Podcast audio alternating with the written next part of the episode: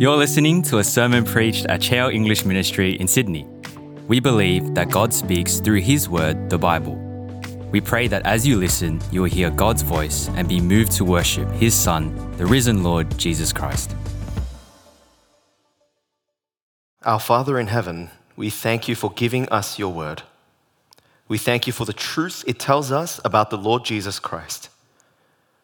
We thank you, Lord, for the profound hope and joy that is contained within this passage today. We pray that you would open up your word to us so that we may understand it, and so that we may be thrilled by your love, and so that we may be sure.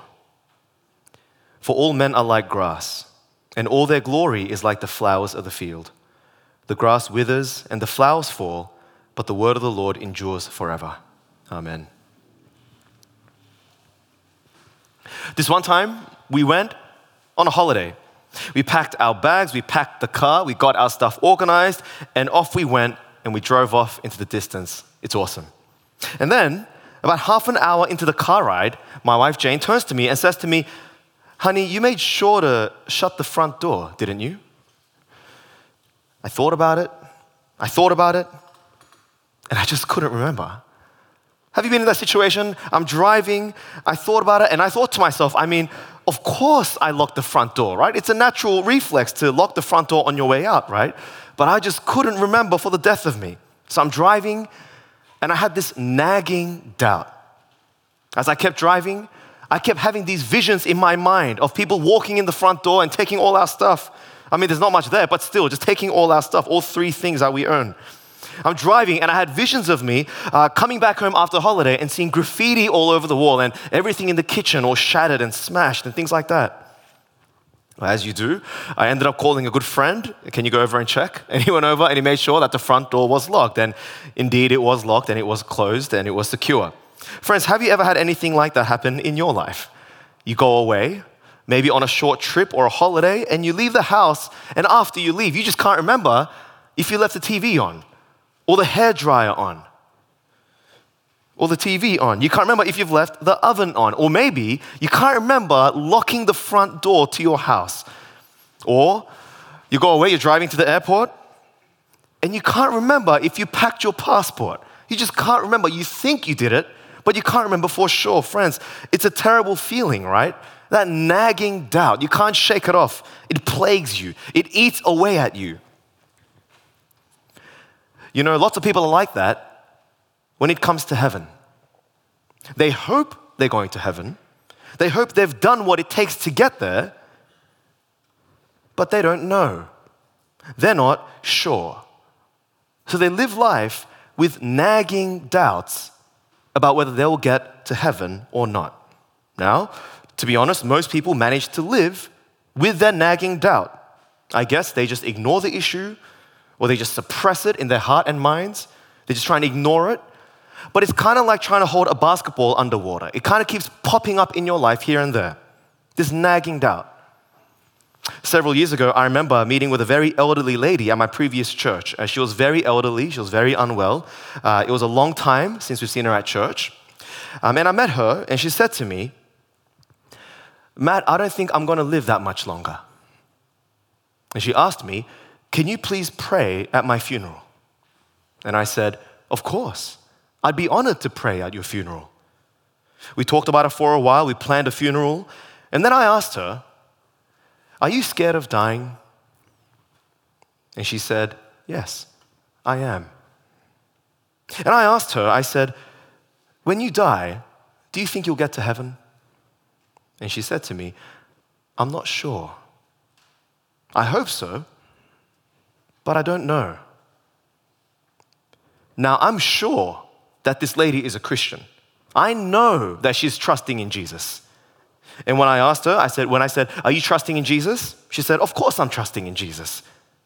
But still, she wasn't confident that God will accept her into heaven. Friends, there are a lot of people like that. And at times, in people's lives, when it pops up, it's a real worry. This lady was weeping and weeping as we spoke. And fair enough too, I think. It is a real worry, right? It's much more important than whether or not you left the front door open.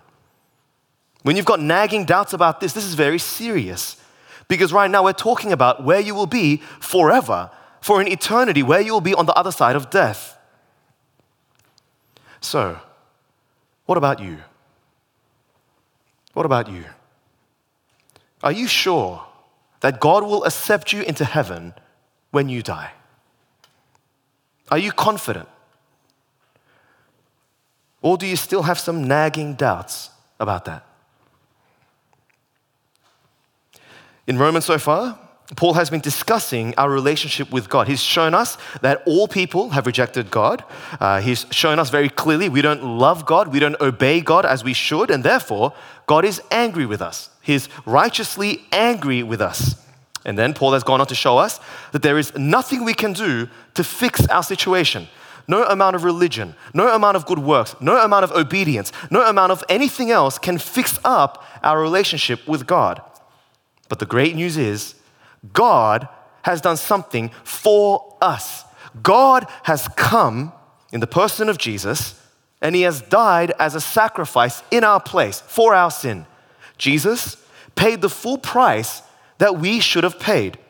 And so now, as a free gift, we can be what Paul calls redeemed. We can be bought out of slavery to sin. We can be rescued from God's anger. We can be what Paul calls justified. That is, put in the right with God, pardoned for all that we've ever done wrong. It all comes to us, Paul tells us, as a free and a generous gift from God. It comes to us by what Paul calls grace. Grace. And the only way we can receive it is just to receive it, to accept it like a gift, to believe what God says, and then to depend on Jesus. That's how you receive this gift. And that was Paul's point in chapters 1 to 4. I've summarized the first 4 chapters of Romans for you. We've all sinned, but we can all be justified freely through Jesus' sacrificial death on the cross. And I think a good summary verse is there in chapter 3. Turn back a page and look with me at Romans chapter 3, verse 23 and 24. I think a very good summary verse of the first 4 chapters is found in Romans chapter 3, verse 23, 24. I'll read it for you. It goes like this. For all have sinned and fall short of the glory of God, and all are justified freely by his grace through the redemption that came by Christ Jesus. That's chapters 1 to 4. Now, in chapters 5 to 8, Paul moves on in his thinking. Paul moves on to consider some of the implications of what he's been saying to us in chapters 1 to 4. Now that we have been justified by grace through faith, so what? Now that we have been saved, so what? What does it mean? What does it mean for our lives today? What effect does it have on us as we live our lives? And you can see the transition there in the first phrase of chapter 5. You can see it there. Chapter 5, verse 1. Look with me there. Chapter 5, verse 1. You can see the transition. Paul says this. This is a great transitional statement. Therefore, since we have been justified through faith, and on he goes. Friends, can you see what he's saying? Paul's saying, okay, given the fact that what I've been saying for these last 4 chapters is true, here are the implications. Because this is true, here's what it means for you and me today. Here is what being justified means for our lives. This is what it looks like, the implications. And the first implication is this. If this is true, it means the war is over. The war is over. The war between you and God, the war between me and God is over. God is no longer angry with us. God's righteous fury has been appeased. God's righteous and holy anger has been appeased through the death of Jesus, and so now we are, quote, at peace with God. This isn't the kind of peace that you feel in a weird subjective way. You walk into a very big museum or an ancient cathedral and you're like, oh, it feels kind of eerie, kind of peaceful. That's not what he's talking about. He's talking about an objective peace. War has ended. Peace. Look with me at chapter 5, verse 1. Therefore, since we have been justified through faith, we have peace with God through our Lord Jesus Christ. That's awesome. We can go home right now. That's awesome. That's all you need to know. But in verse 2, Paul puts it another way. He talks about a new kind of relationship that we have with God now. It's a relationship that Paul just calls grace. That's what he calls it, because this is a relationship that is so characterized by grace. He says, we've moved into this relationship of pure grace. a relationship where God graciously gives us all the benefits that Jesus has won for us on the cross. It's a relationship where He pours out to us every spiritual blessing. You're not missing out on anything. Paul says that by depending on Jesus, we gain an introduction to this relationship of grace. We gain access to it. And he says that by depending on Jesus, this grace is now where we stand. It's where we can live. This is where we can continue in this new relationship of grace. Look with me at verse 1 and verse 2 again. Therefore, since we have been justified through faith, we have peace with God through our Lord Jesus Christ, through whom we have gained access by faith into this grace in which we now stand. Well, don't you just love it when you make up after a fight? All the married people will be like, amen, right? Don't you just love it? When you're fighting, there's tension, there's animosity, and all of a sudden, it's happy days again. I think it's beautiful. I think reconciliation truly is a beautiful thing. Think about how beautiful this is. You've been fighting. It might be with a friend, might be with a spouse, might be with your boyfriend, girlfriend. You've been fighting, and then eventually you make up, you reconcile, and then you come back into a relationship of peace and harmony. We see it on a very big scale sometimes in world history. I'm sure you've seen pictures on the internet of people dancing on the streets after World War II. They're dancing because they're overwhelmed with joy. It's a cause to celebrate. It's good news. War is over. Well, for me, I find it especially true in my marriage. Jane and I will be fighting about something, and if you've been in a relationship before, you know you can fight about just about anything. We'll fight about things, and it's terrible, man. It sucks, right? It makes me miserable. It makes her miserable. Everything's awkward. I can't concentrate on anything else apart from the fight. Not just low-key. Do you know what it's like to write a sermon when you know your wife is mad at you? It's rough. Do you know what it's like opening God's word and praying? It's like, oh, something is not quite right. It's rough. But then, when we make up, when peace is restored, it's awesome. It's an incredible feeling of peace, joy, reconciliation. It's a great feeling of relief. Do you know that feeling? It's a feeling when war is over. Paul's saying that's the feeling between us and God. War is over. We're not sinners facing God's holy anger anymore. Why? Because we have been justified through faith. We now have peace with God. We're in a relationship now of sheer grace. That's the first implication of being justified, and I think it's awesome. The second implication is this. Paul says, because we've been justified by faith, now the implication is we can rejoice or boast in this sure hope for the future. It's not a questionable hope. It's a concrete hope for the future. We can rejoice now, we can boast now in our sure hope for the future.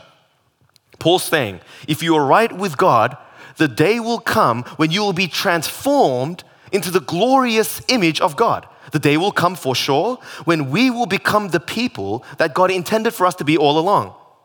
There's going to come a day when you and I are in our resurrected bodies, our glorified bodies. There's going to come a time where we will live without sin. We will live without suffering in the new heavens and the new earth, forever delighting in God. As Christians, that's not a vague hope. That's not an arbitrary hope. That's not a guess. It's not a I hope so kind of hope. It's a sure hope. It's a hope that Paul says we can boast in, we can rejoice in. It's a hope that we can confidently boast in because it's true. Look at verse 2 again. Look at what he says. Through whom we have gained access by faith into this grace in which we now stand, and we boast. Some translations say, and we rejoice in the hope of the glory of God. As Christians, we have that sure hope that we will be with God forever. It's a hope that makes a difference. It's a hope that means we can boast, we can rejoice in this concrete thing that's coming. It's not the nagging doubts of thinking you left the front door open. It's very different. It's a rejoicing hope. It's a boasting kind of hope. It's a confident, delighting hope. And Paul goes on to say that we can rejoice even when we suffer. He says, we can glory in our sufferings. I don't know if you've noticed, but in this life, things can get pretty sucky sometimes. In this life, as we live as sinners in a sin-tainted, fallen world, because we're not home yet, there's plenty of things in life that go wrong. Plenty of things inside of us, plenty of things around us. But with our sure hope in place, we can rejoice anyway. With our certain hope in the promised kingdom, we can rejoice anyway. In fact, with our sure hope in place, we can even start to see the benefits of our suffering. That's what he's trying to say. We can start to see the benefits of our suffering as Christians who are justified by faith alone. We can see how this suffering helps us persevere. It helps shape our character. It even increases our hope. Look with me at verse 3 and 4. Not only so, but we also rejoice in our sufferings, because we know that suffering produces perseverance, perseverance character, and character hope. It's true, isn't it? When everything is going well, you don't spend your time longing for heaven. When everything is swell in life, you don't pray, "Come, Lord Jesus." You're too busy enjoying yourself. It's when things go wrong that we start longing for heaven. It's when times get tough that we start longing for our eternal home that's promised to us. Suffering can actually increase our hope. That's what he's saying. Suffering can increase our anticipation of the coming kingdom. But the beautiful thing is this: our hope, it's not going to disappoint us. It's not going to fail us. It's not going to let us down. What we hope for will come true. Heaven is ours, guaranteed. That is something that true Christians are sure of, something that we can be sure of. We can be sure of it, Paul says, because the Holy Spirit makes us sure, because God's Holy Spirit within us makes us sure of this hope that is to come. God has given to us His Holy Spirit. At the moment of conversion, God's Holy Spirit is in you. God's Holy Spirit is in us, and the Holy Spirit assures us from the inside out that God loves us. Look with me at verse 5. It's there. And hope does not put us to shame, because God's love has been poured out into our hearts through the Holy Spirit who has been given to us. Even when things are tough, Christians can keep on rejoicing because we know where our hope is, because we know what's ahead of us. That tells us all the suffering we will see. Some of us will suffer a lot more than others.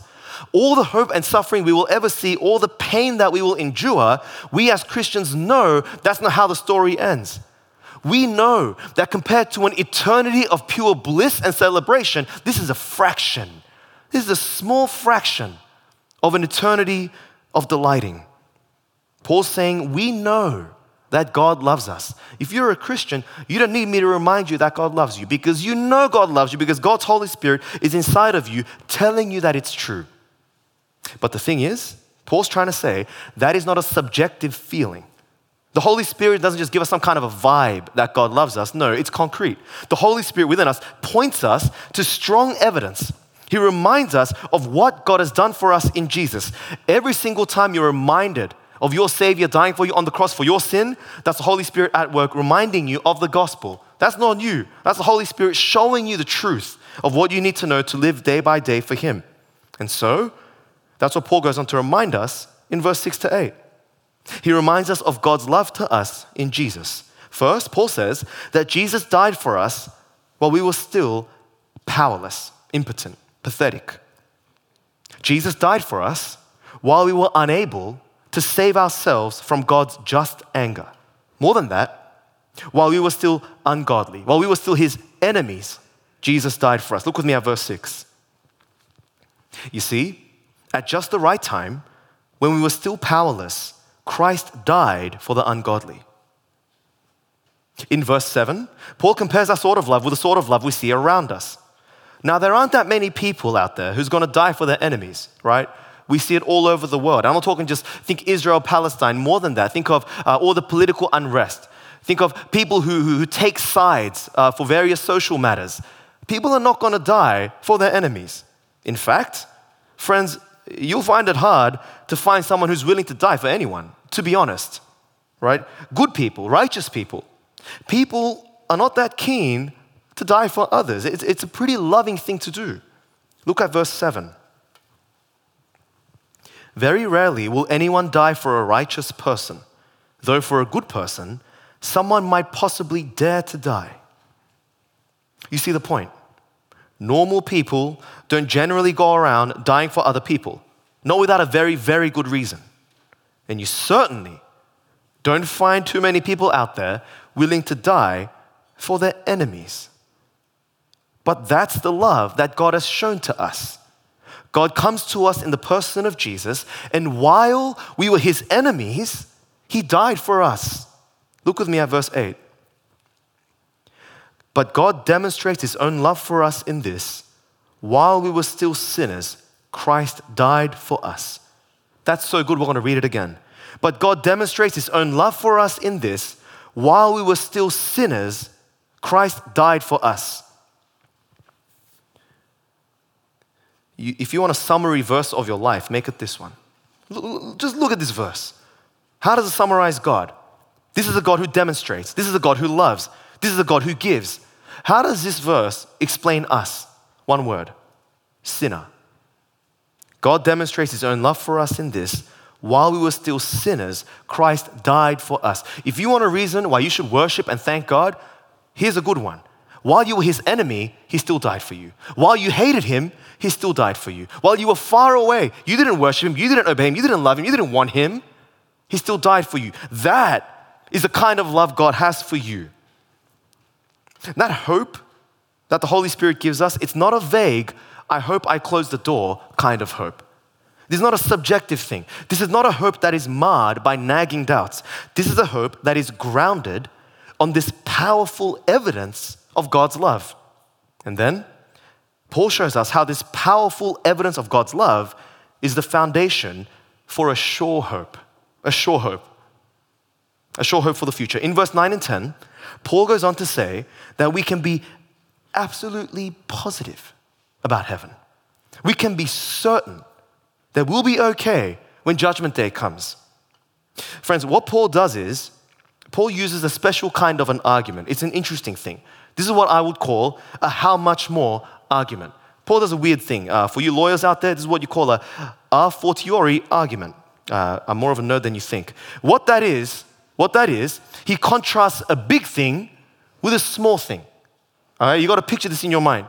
What Paul does is, he contrasts a big thing that God has done for you with a comparatively small thing that he will do for you. The argument works like this. Imagine up here with me on the front are two weights. A lot of you go to gym. I see it on your Insta stories. There's two plates, right? Now, if I did my homework, I would have actually brought the props, but I'm a lazy and wicked person, so I didn't. But imagine up here with me, I have two gym plates, weights. Imagine on my right, I have a 20 kilogram plate. On my left, I have a 1 kilogram plate. You know what I'm talking about, right? The 20 kilo, it's like this big, and the 1 kilogram one, it's like this big, and it's like thin. Now you can use your imagination. Imagine that you watch me lift this 20 kilogram plate. I do a perfect squat. In fact, I'll do 20 of them. Perfect ones, and I demonstrate to you that I can indeed lift this 20 kilogram plate.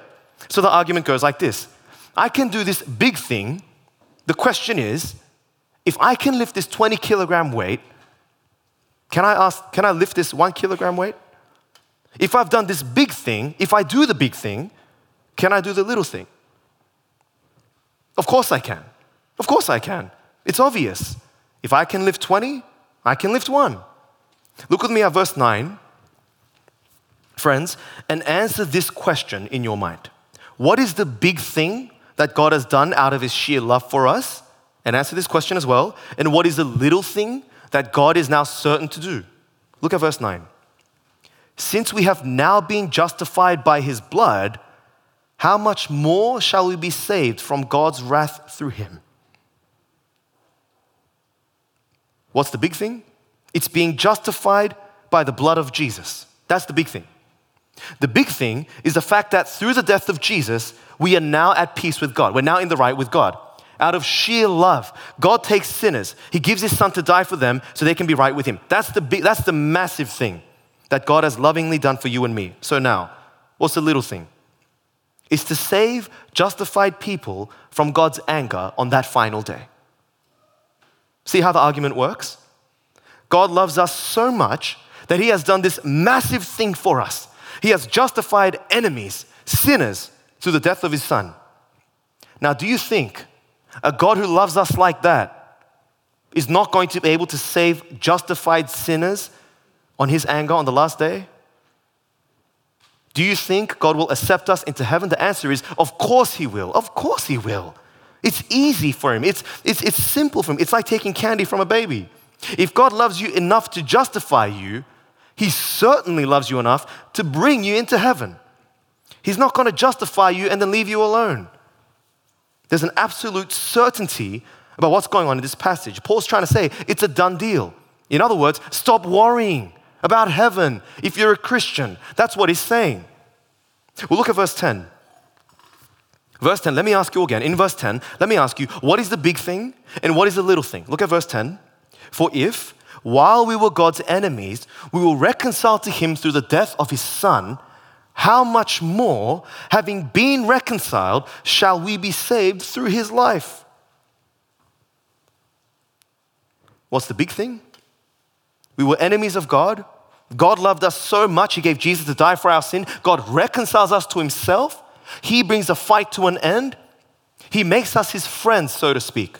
So now we have peace with God. That's the big thing. So now, what's the little thing? It's for God to save his friends through his resurrected Jesus.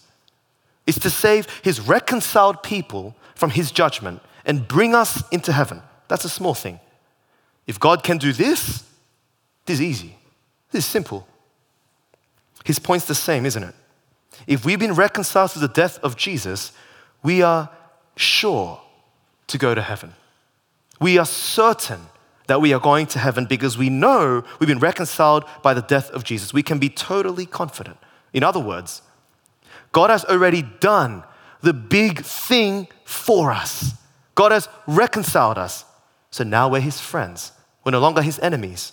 We're now at peace with him. We're not at war with him anymore. Our sin has been dealt with. So there is no way he's not going to accept us into heaven.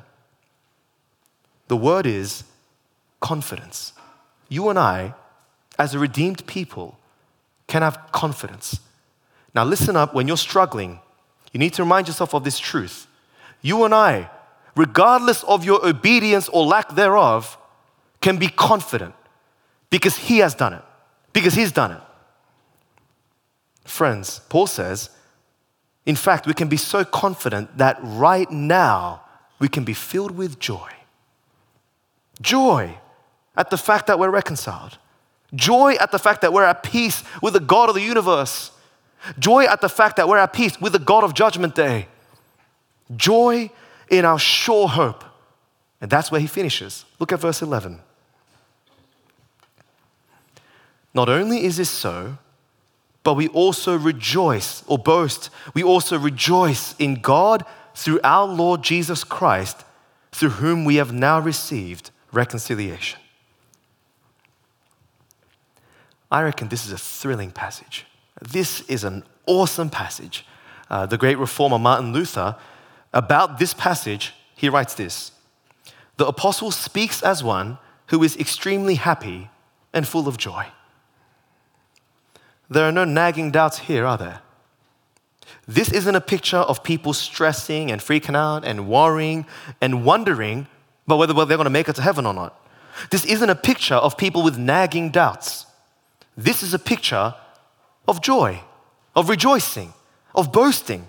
This is a picture of confidence, not confidence in ourselves, but confidence in Jesus. We know that God loves us. We know that God will accept us. We know that because he's already filled us with his Holy Spirit, so we know that it's true. We already know that it's true. And the Spirit points us to the powerful evidence of God's love for us in Jesus, a love that means God will certainly accept us into heaven because we are depending on Jesus. So we can confidently rejoice even in the tough times, even when we suffer, because we know that we have a hope that will not disappoint us. But you know what? This isn't just what Paul wrote. It's not just what he wrote. This is the way he lived. Paul lived it. Did you notice that in our first reading today? Paul and Silas telling people about Jesus, they drive out a demon and they get pulled up by the authorities. We read that they get stripped, they're beaten, quote, they are severely flogged and thrown into a stinking prison cell. They're put into a cell, chained by their feet.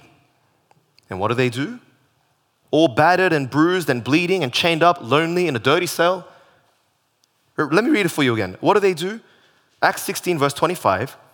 About midnight, Paul and Silas were praying and singing hymns to God. How could they do that? How can they be singing and rejoicing and praying while they're covered in cuts and bruises, while they're chained up in a jail cell with no idea what's going to happen tomorrow? They might be dead for all they know. How could they do that? Friends, it's only because of their sure hope in Jesus. It's only because these two brothers had complete confidence that God will bring them home to heaven. There's no doubt about it. These two guys, they knew if they died, it just means they could be with their King Jesus quicker. That's good news. Paul and Silas were completely confident of their salvation. That's why exactly why they say to the jailer later on, did you notice? He says there in verse 31, the jailer says to them, what must I do to be saved? And the brothers, they say to him, believe in the Lord Jesus and you will be saved. Paul didn't just write about this confidence. He lived it. But he's got the same salvation as you and me, doesn't he? This assurance, this sure hope, this kind of confidence, it's not just for people like Paul. This is an ordinary implication of being justified by faith. This isn't for special people. This is for ordinary Christians. This is the way ordinary Christians should feel. Friend, if you're depending on Jesus right now, then you too can be sure of your future. Heaven is yours. We will be saved. If God can do this, He can do this. The great Charles Spurgeon, great pastor in England 200 years ago. People say he might have been the greatest preacher of all time after Jesus. Charles Spurgeon put it beautifully. Listen to the way he puts it. He says this, I am so sure of my salvation that I could grab onto a cornstalk, swing over the fires of hell, look into the face of the devil, and sing, blessed assurance, Jesus is mine. No nagging doubts there, are there? You know, Charles Spurgeon suffered terribly from depression, but no nagging doubts. If we are trusting in Jesus, then we will have peace with God. If we are depending on Jesus, then we will share in the glory of God. We are now seated at the table. Jesus has done everything that is required to make that certain. So friends, you and me, we can be confident, we can rejoice, we can boast, we can sing, we can dance, we can be thrilled in this awesome truth that is concrete. It just breaks my heart when I talk to Christian people who don't have this assurance. What a tragedy. What a tragedy to have nagging doubts and to be plagued by nagging doubts. I want to remind you today, you don't need to be plagued by nagging doubts because Jesus has done all that it takes. What a tragedy, friends, to miss out on this joy and confidence. So let me ask you again, are you sure you're going to heaven? I'm not asking if you're worthy to go to heaven. I know you're not worthy. I'm not worthy. You keep sinning. I keep sinning. But are you confident because of what Jesus has done? If the Holy Spirit is inside of you, He is filling you with that knowledge that God loves you and that He will never let you go. Friends, are you sure of where you're going? And if so, does it fill you with joy? Because you can be sure. Don't miss out, friends.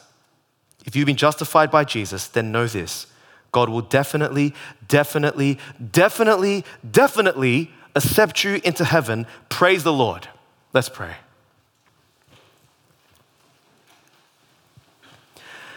Our gracious God, our loving Heavenly Father, we thank you and we praise you that when we depend on Jesus, we have peace with you and we can rejoice in the hope of sharing in your glory. We thank you and we praise you that you have showed us such magnificent love in the Lord Jesus Christ, and that now you have filled us with your Holy Spirit so that we can know this joy and this peace and this confidence. Our Father, we pray for each person who is here. We pray that you might help us to know with certainty this truth. Father, we pray for those of us who don't yet rely on Jesus for forgiveness. We pray that you would grant them the salvation that they need, that you would grant them the saving faith that they need to trust in Jesus. Father, we pray for all of us. Help us, Lord, to live lives of confidence and rejoicing before you. And we ask it in Jesus' name. Amen.